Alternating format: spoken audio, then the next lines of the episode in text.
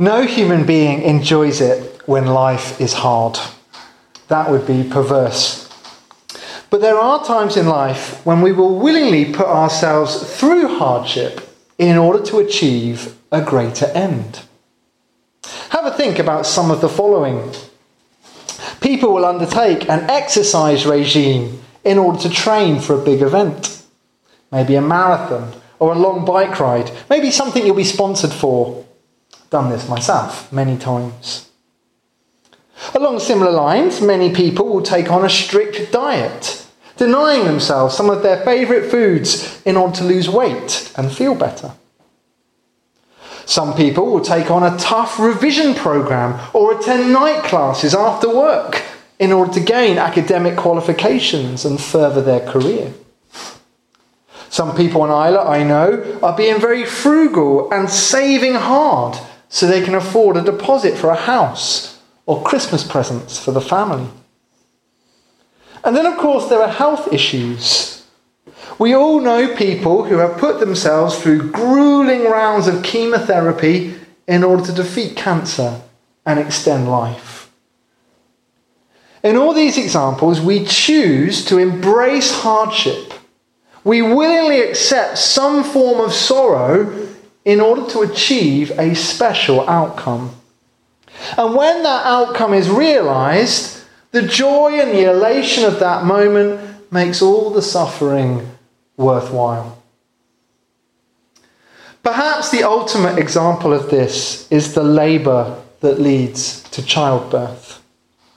Now, I have never witnessed a child being born in person, but the majority of you in this room will have done. Can you remember the emotion of those moments? From what I can see, giving birth is terrifying. It involves sharp pain and convulsions and breathing difficulties and much more. The women we love go through a form of agony that mere men can only watch with awe. But that said, most women giving birth go through it with eager expectation. Their hearts are already set on the new life that is waiting to come into the world. So much so, within a very short time after the birth, assuming that both the mother and the baby are reasonably healthy, they are deeply content. There may be days and weeks of pain to come as the body recovers from its ordeal, but new life has arrived, and with it, a new joy that makes everything worthwhile. It all goes to show that as human beings, we are prepared to go through suffering if there is a purpose to it. We are prepared to put ourselves in a place of pain if we know there is joy waiting the other side. And incredibly, our reading tonight shows us that this was also true of Jesus. In the final hours of his life, as he contemplated the horror of the upcoming cross, his vision was firmly set on what lay the other side. And it's precisely because Jesus endured what he did that the same can be true for us as well. There will be difficulties living the life of faith, but Jesus will ensure that they will all be made worth it. Jesus promises us that joy will come after our grief. As our reading began, time is very much running out for Jesus. In only a few moments' time, he'll be taken away from the disciples. These really are his final words to them. And as such, Jesus decides it's time to get real. Very real. In these verses, Jesus is blunt.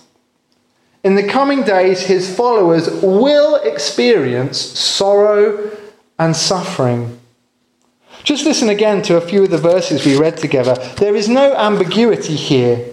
Very truly, I tell you, you will weep and mourn while the world rejoices.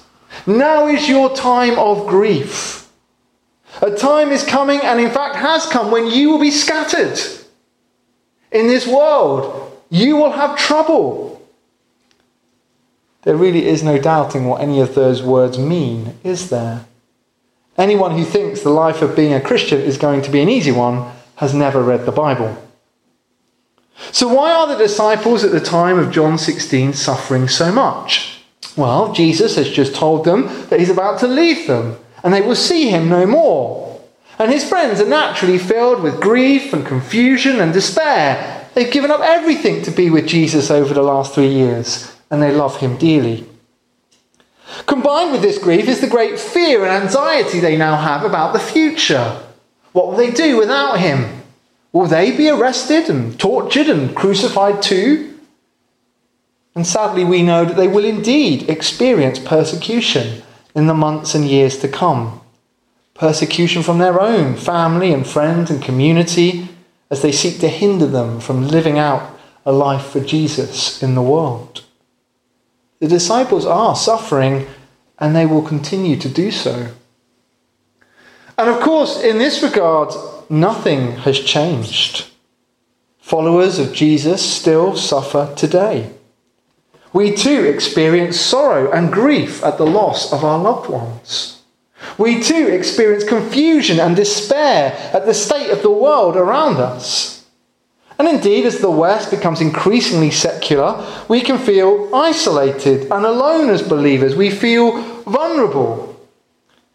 Now, we're very fortunate that we are not persecuted in the same way that some of our brothers and sisters in the world are. But we do still sometimes experience mockery and derision for our faith. We do still lose friends because of it. In his final words here, Jesus makes it clear that Christians are always going to experience sorrow. Indeed, there will be times when rather than taking us out of it, we will experience suffering as a direct consequence of the faith that we have. After all, we believe in a crucified Messiah who asked us to pick up our cross and follow him. This was never going to be easy. The question is then is it worth it?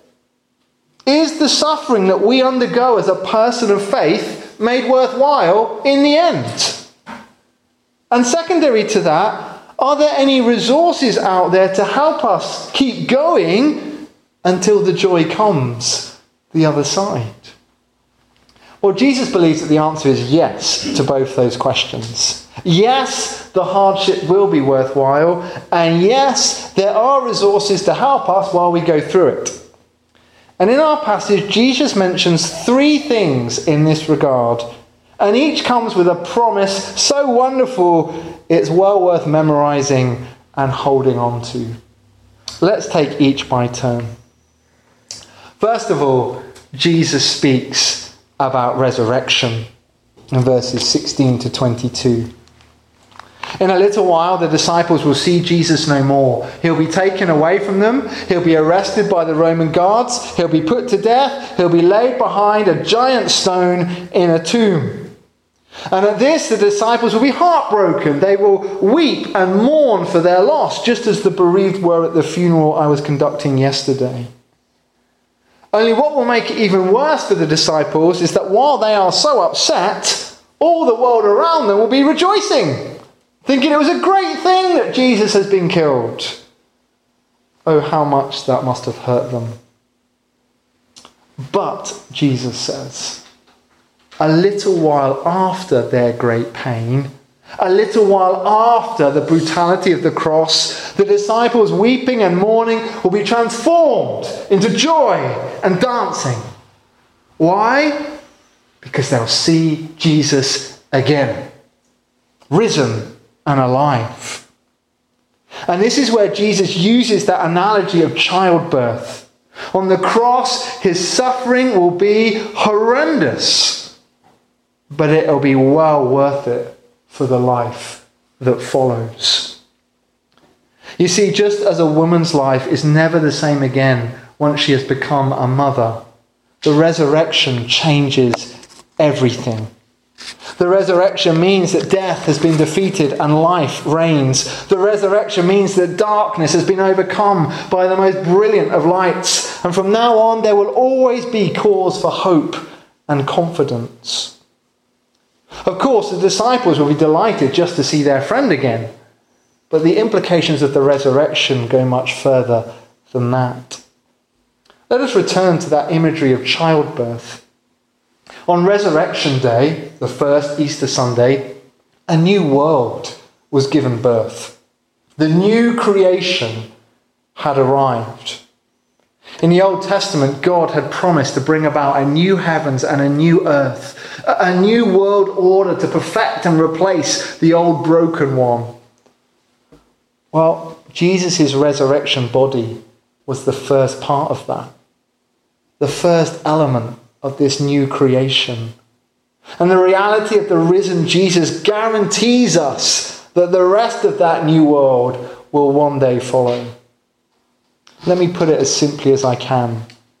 Because Jesus rose again after death, we will rise again after death. Because Jesus rose again, all of our loved ones in the faith will rise again too. Because Jesus rose again, we can look forward to eternity in a real, tangible, physical place where we will all walk around in the new resurrection bodies, just like the one Jesus himself had. When we really grasp the truth of the resurrection, we can start to ask ourselves the question well, what's the worst that can happen to me? I could die of cancer or old age. I could be hit by a bus. I could be killed by a terrorist bomb. I could be put to death by my persecutors. But in that moment, I will enter glory, which is better by far. There is nothing this world can throw at us or do to us in this life that takes away eternity. The world may put us through hell, but we are heaven bound. And it is this promise that will always make faith worthwhile. Let's hear the great promise again in verse 22. Now is your time of grief, but I will see you again, and you will rejoice, and no one will take away your joy. That was true for the disciples at the time of the first Easter. It's been true for every Christian who has ever lived in the centuries since, and it is true for each and every one of us today. We will go through difficult things, but we will never give up. Because the joy that will come when we see Jesus face to face and start sharing eternity with Him will make all of our difficulties pale into insignificance. Jesus really does promise that joy will come after grief. The second promise Jesus makes is about prayer.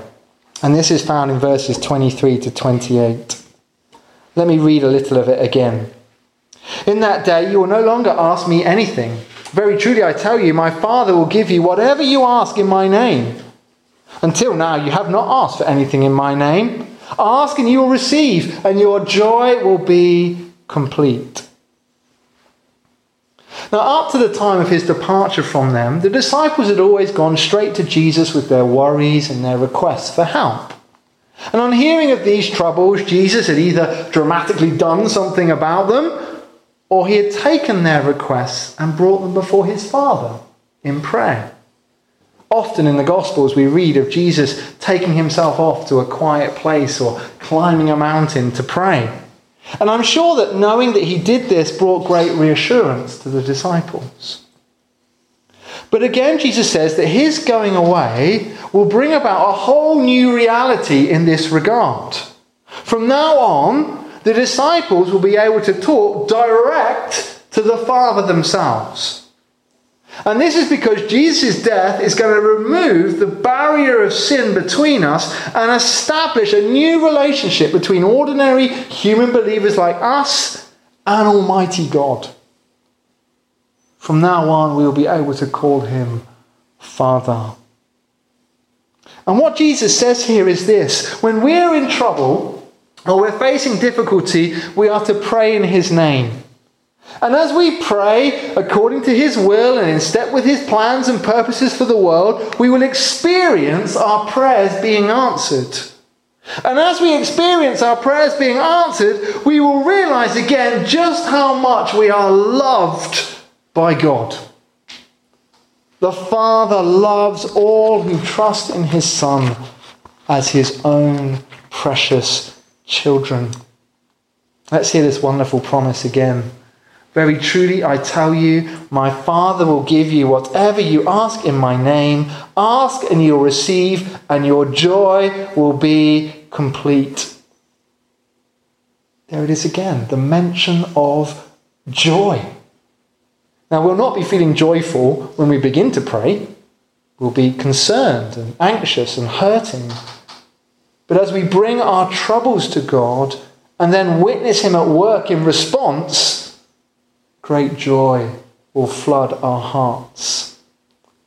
And this direct access to the Father is another reason why the suffering that Jesus chose for himself was well worth it in the end. That act gives us the great resource of prayer that we need as we struggle today. Now, with these two great promises in the bag, the disciples are starting to feel a little encouraged. Their faith is growing. They're beginning to feel uh, ready for anything. But in verses 29 to 32, it becomes clear that Jesus doesn't want them getting too carried away. In a few short hours after this conversation, the disciples will have been scattered. They will have been terrified by the might of the Roman army, the horror of the cross, and the threat on their own lives.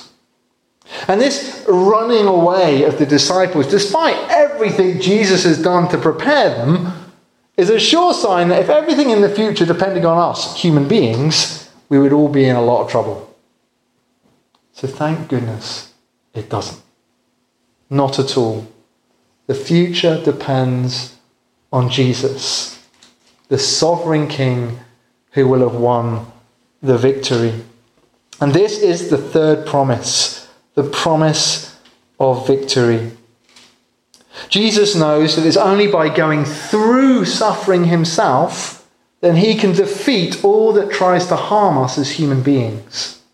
As his Father brings him out the other side of it, the victory will have been won. Despite the disciples scattering everywhere, God the Father will never leave his Son over the course of the next few days. And it's because he'll remain faithful to him through the dark waters of death that will stretch ahead that Jesus knows in the end he will triumph. Through the cross and resurrection, death and sin and evil and devil and hell will all be defeated. And gloriously, from this moment on, all believers in Jesus will participate in that great victory too. Let's hear again the great promise of verse 33. I have told you these things so that in me you may have peace. In this world you will have trouble, but take heart. I have overcome the world.